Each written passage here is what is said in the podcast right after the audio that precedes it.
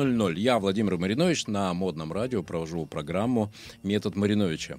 И в «Методе Мариновича», представьте себе, нет речи о выдающихся достижениях из области размышлений Мариновича.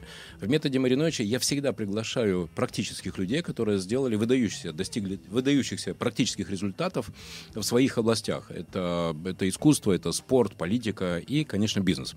И у меня сегодня в гостях замечательная барышня, невероятная просто. Сейчас вы поймете, почему Елена Карлышева. А, потому что в моей картине мира есть э, три адских бизнеса. Вот знаешь, такие, ну просто адовые бизнесы. Это, во-первых, все, что связано с э, красотой. Вот это вот салоны красоты, маникюр, вот это вот все. Управляющие компании, вот это вот все, вот, вот это слесари, сантехники, вот это вот все. Э, электрики, понимаешь, да? И, и общественное питание. И как мы с вами знаем, друзья, что в 2020-2021, конечно, всю индустрию общественного питания, но действительно так нормально тряхнуло. И я сегодня поэтому и пригласил Елену Карлшу, потому что она как раз глубокий эксперт именно во всем, что связано с э, общественным питанием и с тем, как сделать, чтобы э, чтобы мы с вами, чтобы мы с вами могли питаться вкусно и чтобы не позакрывались вообще никакие рестораны в Петербурге. Елена, добрый день, здравствуй. Добрый день. Я тебе очень благодарен за то, что ты согласилась прийти в мой эфир. Давай так. Ты долгое время руководила развитием, ты управляла сетью «Теремок» это просто, на мой взгляд, ну, ну невероятный э, бизнес, потому что сделать настолько уникальный, интересный формат масштабным, э, сколько, сколько в теремке? Сотни, да, сколько там? Тысячи, э, просто, просто невероятно. Сколько? Тысячи э, вот этих микроточек. И, и вот этим всем управлять, вот это вот все, блины, начинки, как это, еще там девушку в, каждую, в каждый киоск найти. Как тебе это удалось? Расскажи, пожалуйста. А в Теремок я попала в 2005 году. Э, история э, интересная. Я провела как маркетолог анализ рынка. В тот момент я увлекалась маркетингом и приняла решение, что самое развивающееся направление – это компания «Теремок». Тогда было пять уличных ларечков в Петербурге и два кафе. Вот. А когда я уходила... Ничего не предвещало, да, многосотенную компанию. Да, когда я уходила в 2012 году, уже было 135 ресторанов в Петербурге, 50 уличных киосков и 3000 человек сотрудников. За 12 лет вместе с командой мы создали ну, классную, классную историю, которая продолжает жить и сейчас, и развиваться. Немножко помедленнее, конечно, но я думаю, это только из-за пандемии, конечно. Это мне очень близко, и ты знаешь, ты сейчас просто открыла мое сердце. Знаешь чем? Ты сказала очень важную фразу «мы с командой». И мне Один это очень... в поле не воин. Точно. Ты знаешь, мне это очень близко, потому что я понимаю, что не я развивал русский стандарт, не я строил улыбку радуги, не я делал единый центр документов, не я развивал э, ГЕТ, которым горжусь. И, кстати, в ноябре у нас IPO ГЕТ, так что держи кулаки и плюй три раза. Вот. А знаешь, команда – и вот, конечно, вот эти сильные люди, которых мне удавалось находить, я просто снимаю перед ними шляпу. Твои какие были первые шаги, э, которые позволили в конечном счете из пяти точек сделать 140 точек? Э, когда стало понятно, что развитие компании будет идти очень быстро и мощно, я э, пошла сначала очень простым путем. Я решила купить себе сотрудников. Я пошла в Макдональдс, я пошла на экскурсии, тогда их проводили бесплатно, и начала вести переговоры с директорами ресторанов, с управляющими ресторанов. Стала с ними знакомиться для того, чтобы... Я понимала, что мне нужно открыть практически да, там 20 ресторанов в год. Где взять таких обученных сотрудников? И я вам так скажу, что я их практически всех нашла. Но дальше э, была история ну, такая классическая. А люди, которые работают в Макдональдсе, они работают по готовым стандартам. Да. Вот. А мне нужно было э, создать свою историю. Поэтому те люди мне не подходили. Свои процессы, процессы конечно, теремка. Конечно, угу. Макдональдс тогда был классный, но они работали по готовым документам. Причем Макдональдс делился э, тем, что он делает. Мне это было важно. Через 10 лет я пришла опять на экскурсию в Макдональдс. Те люди, к которым я приходила, стали уже достаточно большими руководителями. Мне сказали, Лен, мы много проводили экскурсий, но ты единственная, кто смог добиться такого результата, просто ходя у нас, фотографируя, слушая, задавая вопросы. Вот, поэтому, когда я поняла, что я не могу взять этих людей на работу, потому что они могут работать по готовым стандартам, я решила выучить себе людей. Вот. Я э, пригласила э, на работу на хорошую зарплату, это как бы очень важно, на хорошие условия. Я собрала студентов э, и стала их учить. Э, мы их учили корпоративно на тренингах. Мы создали учебный центр внутри. Я сама преподавала практически э, три раза в неделю. Э, мы учили администраторов, управляющих, мы учили персонал рядовой. И таким образом та команда, которая со мной работала, средний возраст, стаж людей был 8 лет. Круто. А скажи, почему они к тебе приходили? Ведь наверняка э, каждый из них мечтал, э, ты, я помню, что ты сказал про хорошую зарплату, но мечтал про какую-то, знаешь, там, не знаю, Газпром, Лукойл, ну какую-то огромную стабильную компанию. И здесь теремок, маленький, 5, 5 киосков, господи, что там, где там масштаб, стабильность, о чем? Ну, К- какими словами ты их покупала? Ну, я их не одна покупала, скажем так. Э, Виталий Свидовский – это человек, который вообще своей идеей, своим, ну, тогда, как мне казалось, авантюризмом, в общем-то, заразил нас всех. Когда я рассказывала про теремок э, своим знакомым, они говорили, что я работаю в секте. Угу. В блинной. Да, в блинной Блинная секта. Да, потому что мы создавали в то время свою миссию, свою Друзья, все, кто к нам сейчас присоединился, еще раз. Э, у меня сегодня в гостях у Владимира Мариновича на модном радио в программе «Метод Мариновича» Елена Карлышева, э, руководитель э, Теремка, барышня, которая вместе с командой сделала вот это развитие из 5 до 146, которая впоследствии сама стала владелицей сети ресторанов. Но об этом мы чуть позже поговорим. Сейчас про как раз уникальный формат Теремка. Угу. Вот, поэтому мы, ну, мы не были сектой, мы были людьми, у которых была цель. Мы mm-hmm. понимали, что мы хотим стать лучшей сетью в России. А, мы равнялись на Макдональдс, мы бились за качество. Ни при каких обстоятельствах мы не снижали сервис. Э, для нас э, отзывы гостей, работа с гостями, это было априори самое главное, что только может быть. Я хочу, кстати, сказать, что именно Теремок стал той первой сетью, которая вела открытый форум. Даже сейчас такого нет. В открытом формате, прямо на сайте, люди писали нам свои отзывы. Я, наверное, два года реально э, от каждого отзыва впадала в ужас, потому что э, я понимала, что мне, как руководителю, придется разбираться со всей этой историей вот прям досконально. Я шла в Гембу, а что такое гемба? Гемба — это место, где создается ценность, за которую платит наш покупатель. Mm. Да, это японская философия кайдзен. Собственно говоря, дважды я училась кайдзену в Японии, между прочим. Ого. Да, первый раз я училась в Японии на Тойоте, когда работала в корпорации Коника. Круто. Я была бренд-директором. А второй раз я уже училась э, вместе со всей командой Теремка. Мы учились на пищевых производствах, в том числе и на Тойоте тоже. Поэтому бережливое производство мы внедряли теремке э, везде. Я лично написала, наверное, тысячу процессов, тысячу стандартов, создала тысячу учебных программ. Мне это очень близко. Ты знаешь, когда я... Я же с 88 по 92 торговал джинсами на рынке. И э, в октябре 92-го это было на рынке в Польше, в Катовице. Я вымок под дождем, как цуцик. Я тогда в первый раз в жизни задумался о том, а как сделать так, чтобы не я мог под дождем, а чтобы при этом денежка зарабатывалась. И я думал, как этому научиться? И нашел Олега Леонова. Помнишь, Юниленд, э, э, Мегамарты э, и потом Дикси. И вот он мне засунул в голову, э, Владимир, всегда все начинается с, не с человека нанять, а сначала написать, что человек должен делать. Вот это мне очень прям сильно близко. А, и вот тебя вот прям в Тойоте научили писать процессы. Абсолютно верно. Фантастика снимаю шляпу. А, хорошо, дальше ты прописываешь процессы, ты даешь э, сотрудникам и говоришь, делайте так. А нет, они на тебя начинают нет, кривлять губами. Так, ну, у нас по-другому. Так что же нам процессы исполнять или работать? Как ты преодолевала сопротивление? Слушайте, ну теремок было все гораздо проще, да, как мне сейчас кажется, потому что я работаю э, с большим количеством компаний. В теремке я сама создавала все правила эти правила внедряла, и внедряла их сразу же правильно. Я создавала стандарты, создавала систему обучения, создавала систему мотивации, которая отражала те цели и задачи, которые э, мы ставили. Все это шло по кругу, бесконечно. Э, одновременно все это цифровизировалось. Э, мы ставили показатели в цифрах. Э, каждая задача, каждый, ну, каждое наше желание, каждая наша мечта – очень быстро приобретала цель э, оцифрованную, ну, с временем, с количеством, там, с рублями, с процентами. Вот. Э, и поэтому этот путь был ну, проще. Да? Переделывать всегда тяжело. сначала нас научили, нас, да, менеджеров, да, а потом мы по этой системе стали работать. Конечно, личность в истории никто не отменял, поэтому я считаю, что мой вклад в эту историю огромен. Вот, и той команды, с которой я работала. И, э, но я благодарна Теремку, потому что наверное, это самые яркие, самые лучшие моменты э, вообще того, что я когда-то делала и созидала. Это я, круто.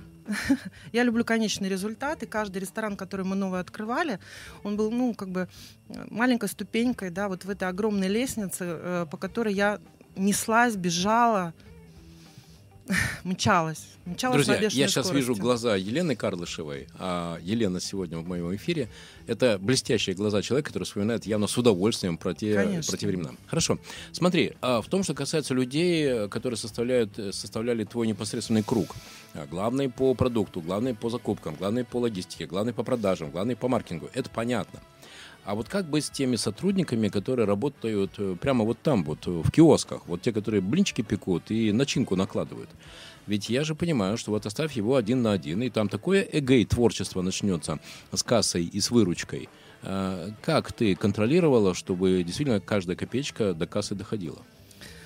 Э, Кайзен отвечает на эти вопросы. Бережливое производство помогло нам в этом также. Мы создали системы а, по которым люди должны работать, скрипты, э, правила, инструкции, и создали системы контроля.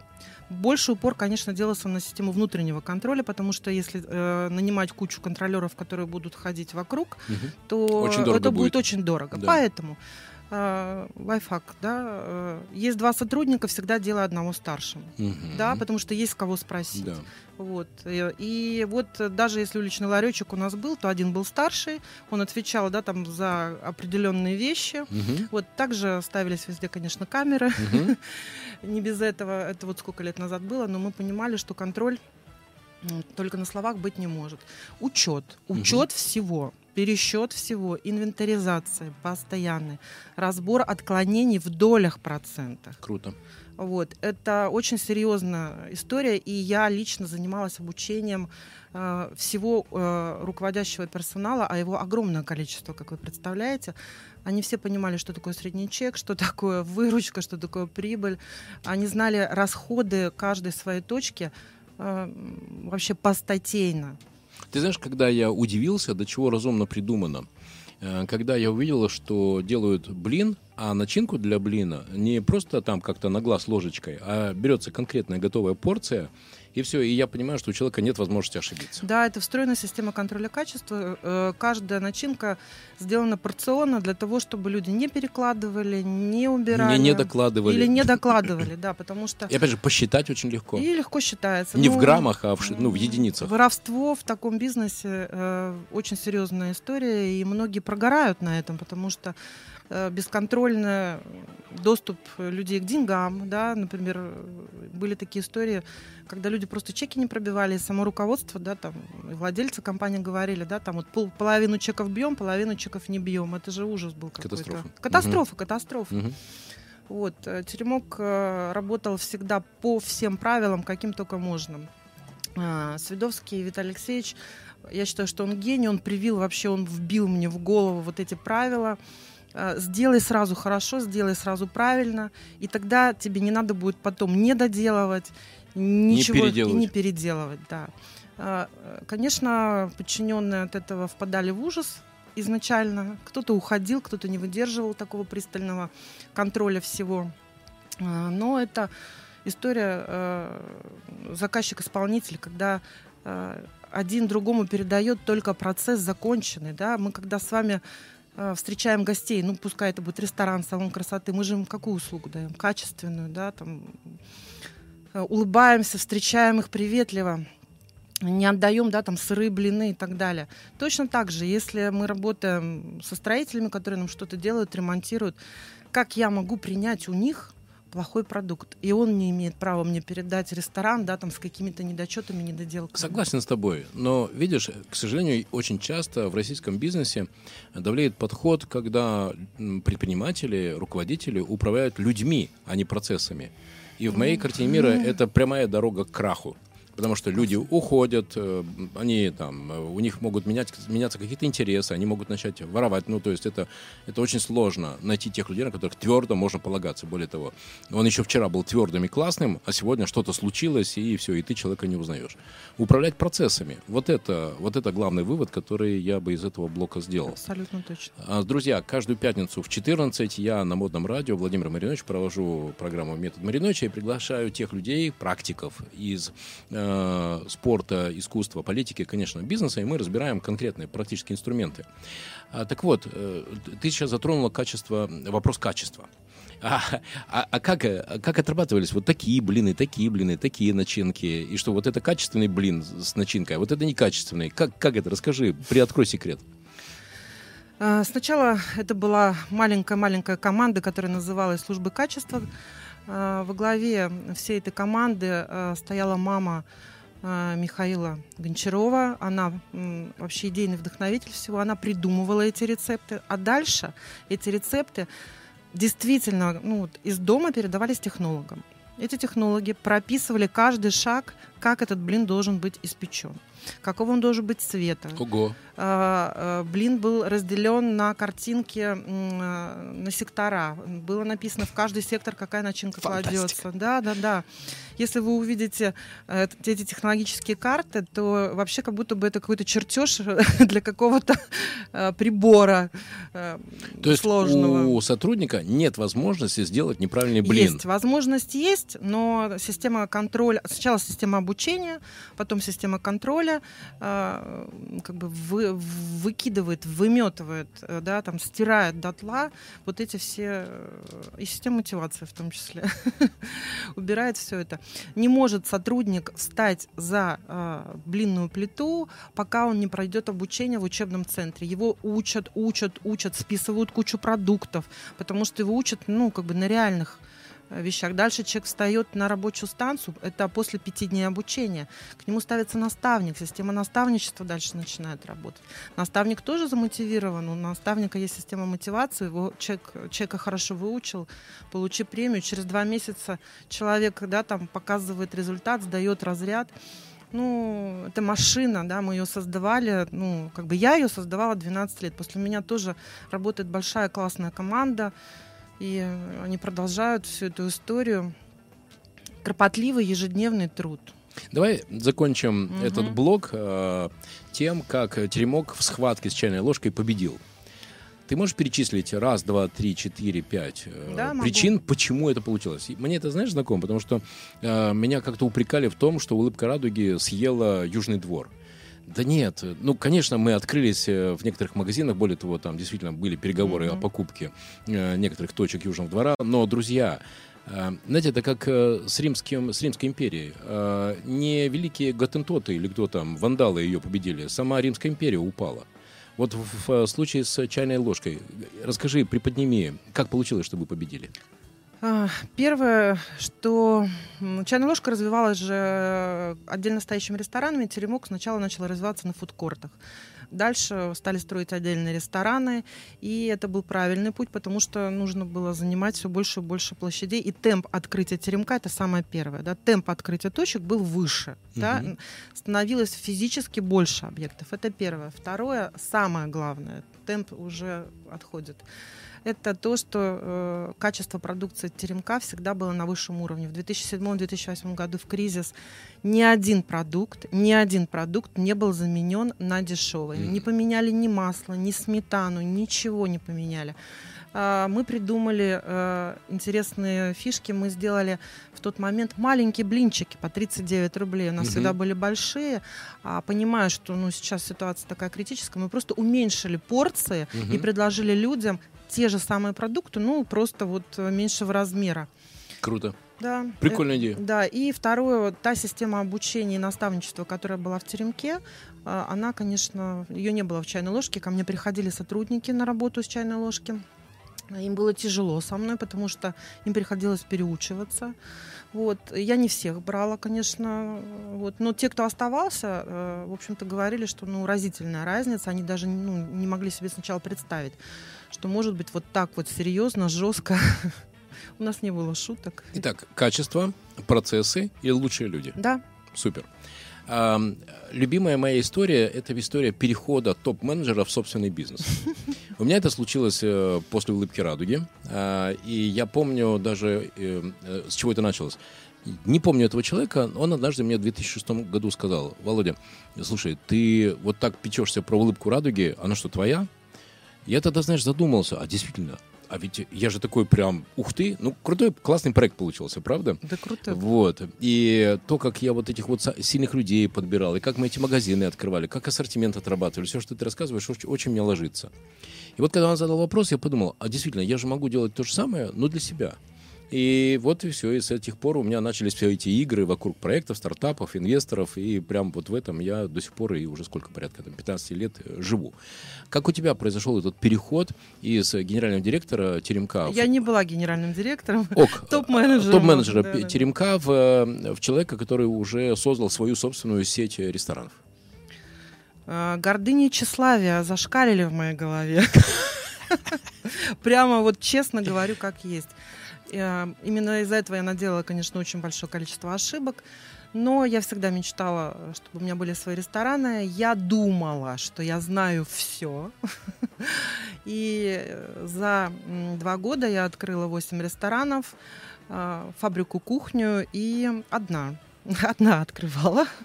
Вот. Строила, рисовала, придумывала. Вот неплохо получилось, но я получила э, предложение э, о покупке бизнеса. Угу. Э, вот, э, предложение было хорошее, интересное. И я согласилась и продала, хотя очень переживала. Но через пять месяцев началась пандемия, а все мои рестораны были в торговых комплексах. Да. А, Вовремя мне, продал. Мне сказали, что Бог был где-то рядом со мной, как, в общем-то, обычно. Спасибо ему за это. Вот. Но это как бы один бизнес, второй бизнес. Э, как бы это... А ты можешь а, свои впечатления, вот что изменилось в твоей голове, в твоем подходе, когда ты была топ-менеджером и а, когда ты сделала свой, свой бизнес? Ну, первое, что я стала э, сразу же закупщиком, генеральным директором, маркетологом, продавцом, наемщиком персонала, да. Э, поплакать некому, поругаться не на кого, пожаловаться не, не на кого, потому что надо мной только Господь Бог. Все, старше никого нет. Научилась, э, забыла, да, скажем так, про то, что есть куча помощников, которым можно, да, там что-то поручить. Я всегда работала много сама, руками, да, там головой, но тут, это, конечно, зашкалив... зашкаливающая история, было очень трудно перестроиться. Но я не боюсь работать, поэтому я очень много знаний приобрела дополнительно, и это самое главное. Это та школа, которая э, мне очень-очень сильно да, сейчас помогает. Нас часто слушают те люди, кто задумаются о создании своего угу. первого бизнеса. Можешь ты сказать пять главных выводов, или три, или один, или два главных выводов э, Елены о том, к чему надо быть готовым человеку, который переходит из статуса наемного менеджера в э, собственный бизнес? А, больше клянчить э, деньги не у кого, ходить э, недовольным и говорить, мне мало платят э, и так далее. Все, забыли эту историю. Вы теперь сами себе платите, сами платите другим. Очень круто. Все. Это главный вывод. Да, абсолютно. Потому что некоторые считают, что сейчас у них будет свой бизнес, у них там будет куча сотрудников, и как-то все это будет работать. Оно работает тогда, когда есть э, кому продать услугу или товар, а это надо найти, да, когда надо найти самому людей, которым тоже нужно платить. Вот если ты не умеешь считать и, и не посчитал все с самого начала, то ну, до свидания, вообще это тебе не нужно. Ну и задать себе вопрос, а нужно ли оно мне? Ну Хороший вопрос вопрос. Ты знаешь, мне это очень близко, потому что когда ко мне приходят основатели стартапов, и у каждого первого на голове, в голове, знаешь что, деньги, инвестиции. И когда я говорю, что последнее, что нужно для развития бизнеса, это деньги, это их очень сильно их удивляет. У них даже есть сомнения, Марина, а ты точно инвестор? А то ты что-то какой-то, ну, неправильный. Где тут вообще твои деньги, которые ты будешь в нас инвестировать? Я говорю, «Э, вы поймите правильно, вам сейчас нельзя давать деньги, потому что вы их радостно сожжете вы их даже не украдете. Понимаешь, э, когда ты, например, входишь в проект, где украли твои деньги, ну ты понимаешь, вот человек едет на машине, вот колеса, купленные на твои деньги. Ну, мне это не нравится, но в этом есть какой-то... Ну, хотя бы машина останется, если не грохнут. Да, Вот. А, а когда твои деньги, они так на адский маркетинг, на ненужных сотрудников, на, на офис класса А, потому что надо соответствовать. На, Кому, да? Да. На, кому-то. Кому-то. Э, у него в голове там угу. какому-то уровню престижности. Угу. На компьютеры почему-то, которые обязательно должны быть MacBook Air. У меня была такая история. Лена, я сейчас расскажу. Э, э, когда в одном проекте все пошло, и я уже стал, я уже понимал, как работает, а ты знаешь, я всегда сам все, все сначала сам ручками прохожу, а потом, когда я понимаю, как оно работает, я уже тогда начинаю нанимать сотрудников когда сам организовываешь что-то. А, кстати, будет интересно твое мнение тоже, как ты делаешь. Вот. И когда я начал набирать э, сотрудников, то ко мне пришли, представляешь себе, два парня из Procter Gamble. Знаешь, Procter Gamble. Великая корпорация, э, синие костюмы, голубые рубашечки, вот эти вот причесочки, вот, с проборами, знаешь, все, все как на подбор похожи на американских президентов. Вот, и э, я у них спрашиваю, хорошо, вот продукт, вот деньги, э, как продавать-то думаете? Э, а как ты думаешь, что они мне сказали? Что им нужно для того, чтобы они много ну, продавали? Ну, наверное, денег попросили вперед. Это, конечно. Они говорят, нам бы каждому по MacBook Air. Теперь, так, друзья, Елена сразу все поняла. Клянусь тебе. Давай так, я 30 лет назад занимался дзюдо. Так вот, у меня сломан большой палец правой ноги. Я клянусь тебе большим пальцем правой ноги, что тоже я рассказываю, это правда. Они реально говорят, MacBook Air. А я знаю, что такое. А зачем? Во! А я редко залипаю, но это был, кажется, случай, когда я, наверное, чуть ли не первый раз в жизни залип. И я такой, слушай, а зачем вам MacBook Air? Знаешь, какой был ответ? Какой? А мы будем приходить к клиентам, они будут видеть, что мы... И, Богатые? И, да, что мы из респектабельной компании, у нас под мышкой MacBook Air, да, и типа будут сделки. Я говорю, все, друзья, спасибо, однажды я вам позвоню. А, вот Реально, поэтому вот то, что ты, ты говоришь сама, и жнец, и дудец, и певец, и, и, и пекарь, и маркетолог, и закупщик, ну, лично мне это близко. А, стояла ли ты сама в теремке, а потом в своих ресторанах у кассы? А, как ты это делала? Конечно. В теремке мы, каждый, вообще каждый сотрудник, который только приходил на работу, в любой отдел, хоть ты директор, хоть ты э, директор по строительству, хоть ты главный бухгалтер, ты встаешь за плиту, сначала идешь в учебный центр, учишься в учебном центре, потом идешь э, на точку, работаешь на точке. Для чего? И я также прошла такой путь. Для чего мы это сделали? Для того, чтобы когда бухгалтер сидит в кабинете и говорит, а что это вы там им так много платите? Или, например, как вариант, а что они там не могут понять чего-то, угу. чтобы человек понимал, в каких условиях 12 часов на ногах, да, с тремя перерывами люди работают. Потому что э, для меня, почему еще очень ценен и важен теремок? Э, в теремке я поняла, что такое э, адский труд человеческий, но при этом этот труд уважают, уважают да, каждого сотрудника. Круто. И если э, ну, к людям относятся плохо, то ну все, это уже не бизнес. Я вообще с такими клиентами не работаю, и никаких дел с ними не имею.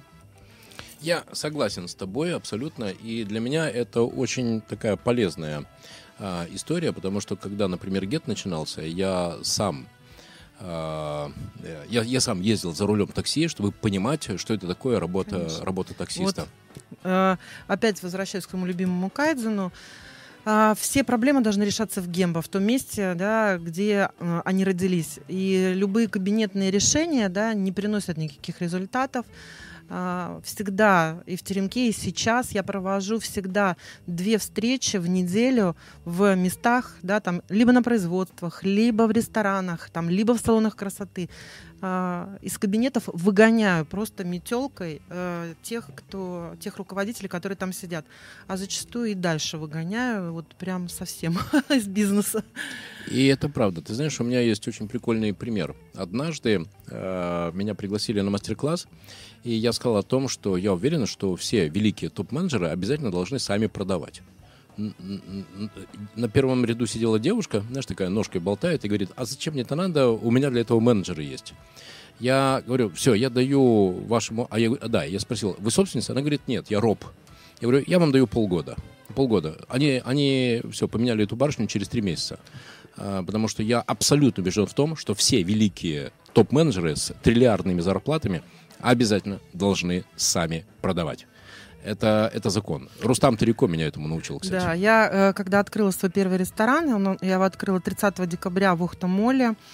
И э, я встала э, со стороны гостей перед барной стойкой, это был ресторан на фудкорте, и неделю, да, все январские праздники, от открытия до закрытия ресторана, я стояла перед стойкой и рассказывала гостям, да, что это такое, что за ресторан, почему он такой, что там интересного, почему надо прийти именно ко мне. Я продавала сама себя, свой бизнес. Сто процентов. И самое прикольное, что 8 э, января пришла барышня, ну, там все слушала, слушала меня, слушала меня, а потом говорит, слушайте, говорит, а вам, говорит, может быть, вы, вы хотели бы побыстрее развиваться? Я говорю, а что такое? А я, говорит, управляющий со Сбера, говорит, не хотите, говорит, ко мне прийти пообщаться? Вот, ну, мне, в общем-то, собственно... Теперь тебя начали хантить, да? Да, да, да, да. Мы пришли действительно 11 числа после праздников, познакомились, пообщались. Вот, она говорит, слушайте, говорит, ну, я вижу, как вы подходите к делу. Она оказалась там прям каким-то супер-супер там большим руководителем.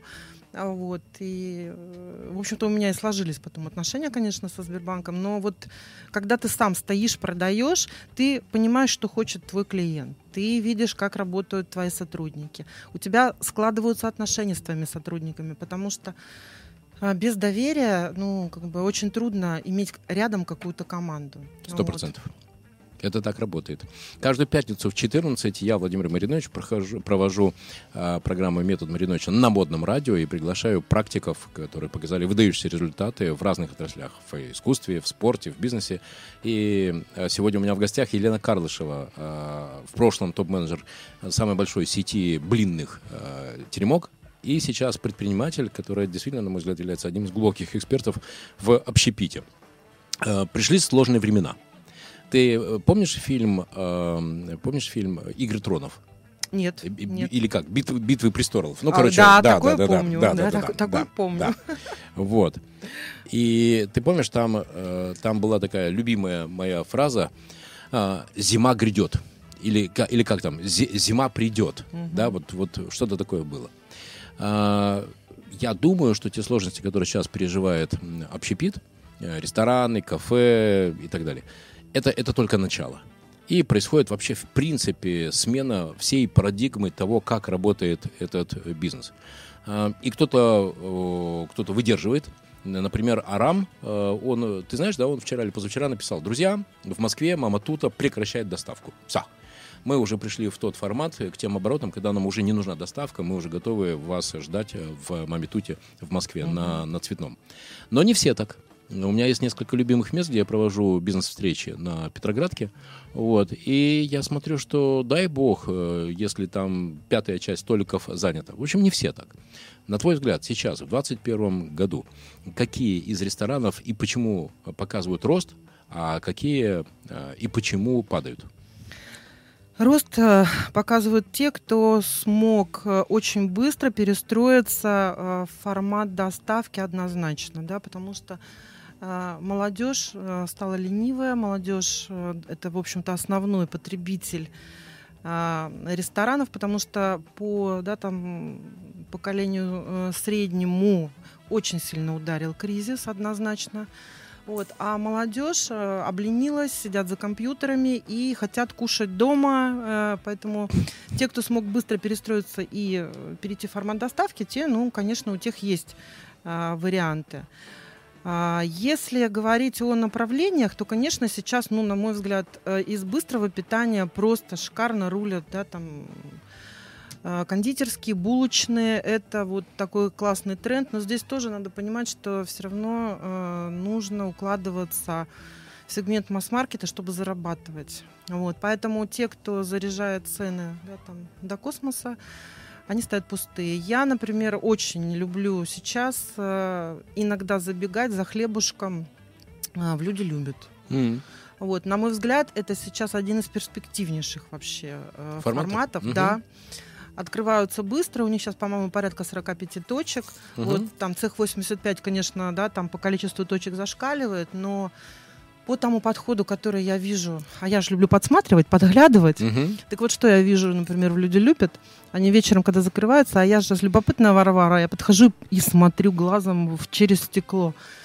Они утилизируют всю продукцию, которая э, находится у них на витринах. Они ее реально утилизируют. То есть не распродают, как это Нет, они ее, рас, они ее распродают вечером со скидкой 30%, а то, что не продали, оно все утилизируется и э, на А, переработку. то есть на на даль- следующий день нет такого, Нету. чтобы подзасохший какой-то... Ничего Мгм. нету. Утром вы туда придете, и там не будет ни одного продукта со скидкой вчерашнего. Круто. Там стоят очереди. Они сейчас раз- развивают да, хороший формат обедов. Ну, так еще тяжеленько. Ищут себя. Ищут себя, да. Знаешь, как Вот. интересно? У меня есть наблюдение на Большом Петроградке, э, стена в стену, Мгм. есть два заведения. Классический ресторан, Мгм, а, средний чек, э, ну, наверное, там тысячи полторы. А, Ну, а, понятно, салат за 450, второе за 700-800, э, понятно. Вот, э, кофе 150-200, Мгм. ясно. И рядом, рядом же э, хинкали и вино. Э, хинкали 90-140 и бокальчик вина, ну, ну, наверное, 120-150. Вот вечером, если посмотреть, хинкали и вино полностью, полностью, просто биток. Здесь, э, ну, если, если вот, не знаю, там, из э, 20 столиков э, 5-7 заняты, то хорошо. Значит ли это, что люди нищеброды, люди обнищали, и они не могут тебе, теперь себе позволить вот этот формат классического итальянского ресторана? Значит ли это, что они теперь ищут только дешевую забегаловку? Хотя я думаю, что на вот этих самых хинкальках и на бутылках, э, ой, на бокальчиках вина вполне себе чек, ну, под тысячу точно должен быть. Я так думаю. Мгм. А сейчас э, в моде то, что быстро, то, что событийно, то, что э, имеет прямую ассоциацию с ароматом, э, со вкусом и м, все направления, да, э, грузинской кухни, азиатской кухни, они, конечно, очень популярны. Итальянские рестораны стоят, правда, полупустые. Э, Люди не обнищали, люди начали разумно и стали разумно потреблять Мгм. все. Мгм. Да, это касается, конечно, и э, еды в том числе. Вот. Поэтому, если мы посмотрим на размер порции в итальянском ресторане, и за эти же тысячи рублей мы посмотрим на размер э, порции да, в той же хинкальной, а они сейчас очень высокого уровня Да, на самом деле. да. Там хорошие вина, Да. там хорошие блюда, там хорошие продукты. Почему, тоже скажу. Я знаю, кто в эти рестораны во все отправляет э, фрукты и овощи. Да, И э, могу сказать так, что э, все грузинские рестораны э, берут лучшие продукты. Вот Мгм. те же хинкальные, овощи, фрукты, там вообще вот ни одной э, Червоточинки, да? червоточинки не должно быть, да. Поэтому, конечно, вопрос не в нищете, а в разумности То потребления. есть твой вывод состоит в том, что теперь люди хотят за свои деньги получить Да. максимальное качество. Да, да, да. И размер с тобой абсолютно еды, согласен. И размер порции в том числе.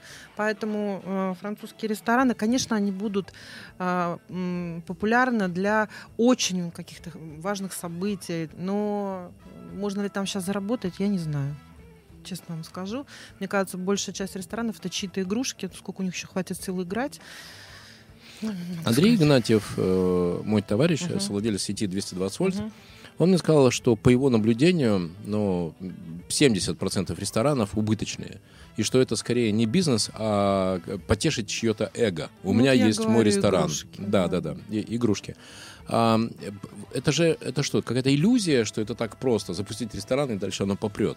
А, что это? Или это какие-то отмывочные? Лен, почему? Зачем делать э, загодя сложные, э, сложные бизнесы? Это иллюзия тех людей, которые приходят в бизнес э, еды, не разбираясь в нем и не понимая. Вот э, Макдональдс, если ты хочешь, например, да, я всегда к быстрому питанию больше склоняюсь. Если ты хочешь открыть Макдональдс, то ты, собственник, приходишь в Макдональдс и работаешь там сам, учишься у них. Только после этого Макдональдс принимает решение, вообще можно ли тебе эту франшизу вообще предложить. Сто процентов. Это то же, что я знаю, делает Федор Овчинников. А, Там такая Конечно, ситуация, да. друзья. Вот вы приезжаете там из Верхнего Урюпинска и говорите, миллион рублей, покупаю Поэтому франшизу. у них и нет ни одной да, пиццерии, которая практически закрывается. Точно, да. Да. Вот, вот, потому что они э, не, не только ты выбираешь франшизу, а бренд тебе Тебя выбирает, выбирает. тебя выбирает. Вот этот, ну, как бы хороший И, подход. и там, уважаемые друзья, если кто-то из вас захочет э, купить, например, франшизу Макдональдса или э, Дода или KFC, в общем-то, Мгм. то вам скажут, замечательно, это очень хорошо, что ты, ну, правда, там будет не миллион, чуть побольше, а очень хорошо, что ты хочешь купить нашу франшизу. Давай ты пока что денежку положишь обратно в карман, а давай-ка ты на месяц к нам. И месяц, э, неделю на кассе, неделю вот это вот бутерброды крутить, Да, да, неделю да. на закупочках там картошку мыть, неделю там курьером. Ну, то есть я утрирую, но смысл Все понятен. правильно, да. так и есть. И вот, только, Изнутри и вот только увидеть. после того, когда ты Мгм. прошел через все вот эти круги ада, вот после этого целая комиссия решает, а ты вообще сможешь дальше вести этот бизнес, им операционно управлять или нет. И действительно, ты права, поэтому у Дода, я не знаю ни одной истории, Да, когда был бы да. какой-то негатив, что «О, вы мне продали плохую франшизу». Нет, там у Дода, он же показывает, Федор, откровенно сразу все цифры выручек по месяцам. И э, он это прямо говорит именно потому, что существует такой жесткий контроль. Что бы ты посоветовала тем людям, которые хотят пойти в ресторанный бизнес и сделать свой первый ресторан? Идти, не идти, если идти, то что делать, куда, э, как, А, как научиться? Значит, если деньги есть, однозначно идти. Лучше сделать и пожалеть, чем не сделать. Так, Если э, денег нет, да. то приходите ко мне, я вам помогу. Супер. А, Друзья, пожалуйста, найдите Елену Карлышеву. И действительно, Елена обла- обладает глубокой экспертизой в создании ресторанного бизнеса. А у меня сын учится в Москве, э, в поварском колледже. И он действительно мечтает, э, ты будешь смеяться, только, пожалуйста, не смейся. Он хочет сделать уникальную шаверму. Вот у него есть какая-то идея, э, как он называет вот это, э, это будет премиум шаверма. И э, он говорит, что есть определенное количество людей, которые любят шаверму, но хотят, ну, чтобы она была классная, чтобы она была вкусная. И да, они готовы будут платить там не 150, а, например, 250 или 350, но чтобы это была премиальная шаверма. Как бы это ни звучало смешно. Как ты думаешь, в этом есть смысл или это фантазия э, Слушайте, на- наглеца? э, Мечта это круто. Э, Меня тоже гордыня и тщеславие кинули в эту историю. Пусть э, на каникулах, на лето, на три месяца, или сколько там каникулы, устроятся в сеть в лаваше и покрутят шаверму и посмотрят, что люди любят, как они покупают, поработает там и подумает. И про мечту пусть не говорит пока, когда работает. Я думаю, он получит э, колоссальное количество информации, инсайтов, и он найдет, э, ну, как бы он сам с собой сможет договориться, потому что он увидит бизнес э, такой, какой он есть в реалиях, да, не на картинках, а вот на плакатах, а изнутри. И он ну, почувствует, сможет ли он что-то сделать лучше, да, чем есть согласен, сейчас. Согласен, согласен. Про мой горячо любимый линейный персонал. А, Я часто рекомендую посмотреть первый сезон, вторая серия э, сериала «Черное зеркало». А, Друзья, немножко маленький спойлер. А, Человек приходит в зал, в зале стоят велосипеды, и вот они с утра до вечера крутят педали этих велосипедов. Зачем они крутят, даже не очень понятно, что они там тепло вырабатывают или электричество, но зато им начисляются там какие-то баллы, и они на эти баллы, соответственно, едят, пьют. Короче, работа у них такая, крутить педали. Я когда посмотрел этот фильм, а это было года три назад, я подумал, что за бред, когда? А в моей картине мира это уже сейчас пришло. То есть уже сейчас э, идут роботы, уже сейчас идут заменители человеческого труда, особенно вот на линейном уровне. Кассиры, э, продавцы. Э, помнишь, Греф объявил о том, что из Сбербанка 5000 юристов э, уволены будут, да, потому что уже все... Ну, стандартная Уже, операция. да, стандартные операции будут заниматься роботами, искусственными интеллектами.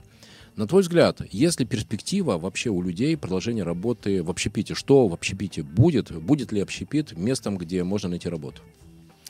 А, Нет, а, потому что все перейдет э, к роботам. Останутся крафтовые вещи, но э, огромное количество крафтовых вещей, к сожалению, ну, тоже не выживет.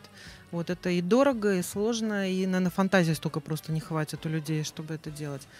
Поэтому, конечно, надо осваивать новые профессии. И э, я вот с болью смотрю на, например, людей э, взрослых, и, например, они работают, да, там в тех же пятерочках, да, я понимаю, что они привыкли там работать, и э, еще бы лет, наверное, 15 бы они отработали, но, ну, по моему видению, это 3, ну, 5 лет, наверное, и все, и не нужны будут продавцы. Да, сейчас кривые косы у нас стоят эти аппараты самообслуживания, Но я думаю, что и вообще магазины сами по себе, да, там пропадут, будут какие-то там склады, где все будет автоматизировано, все это будет собираться. Вот сколько там 10 лет назад, да, наверное, да, там уже подобие таких хаблов, да, там я посещала, да, там в Германии, мы смотрели, как все это работает.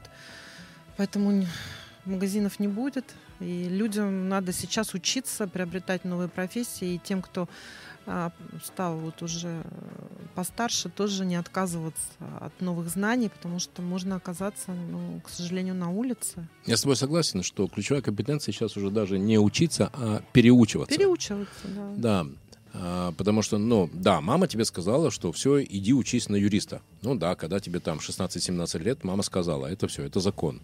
Ладно, ты отучился. Ладно, ты после вуза там год или два проработал в юридическом агентстве, зарабатывал там 35 тысяч рублей. Но когда тебе уже 23-25, зачем? Зачем заниматься работой, которая не приносит удовольствия, не приносит деньги? Почему не поднять э, там свою АЖП и не переучиться? Интересно, я думаю, что в ближайшие годы, действительно, 3-4-5 лет, это будет драматический перелом, в принципе, э, все, рынка труда. И вот интересно, что они предпочтут. Они все-таки начнут переучиваться или они будут э, страдать, э, обеспечить нас работой, потому что мы хотим работать продавцами, работы продавца нет. Я думаю, что всегда ситуация всегда э, двоичная. Я думаю, что половина будет стонать и причитать э, и выть. А вот. А вторая половина, да, я думаю, пойдет работать. Я, э, мне кажется, я сейчас вот столкнулась с предприятиями там, того же сельского хозяйства, мне кажется, что вот там есть перспектива, и там э, нужны как раз специалисты, и там роботами никого не заменишь. И если вы хотите своих детей выучить, э, у нас нет ни агрономов нормальных, нету ни зоотехников, Круто. ни ветеринаров просто провал. И могу сказать, что и государство дает огромную поддержку да, сейчас молодым специалистам в этих областях. Вот куда надо своих детей отправлять. Вот у них будет всегда работа. Давай в этом покопаемся. Mm-hmm. Я знаю, что ты сейчас э, помогаешь в развитии большому сельхозпредприятию. Да. А, э, в, в, в Коме? Вологда. Вологда. В Вологде.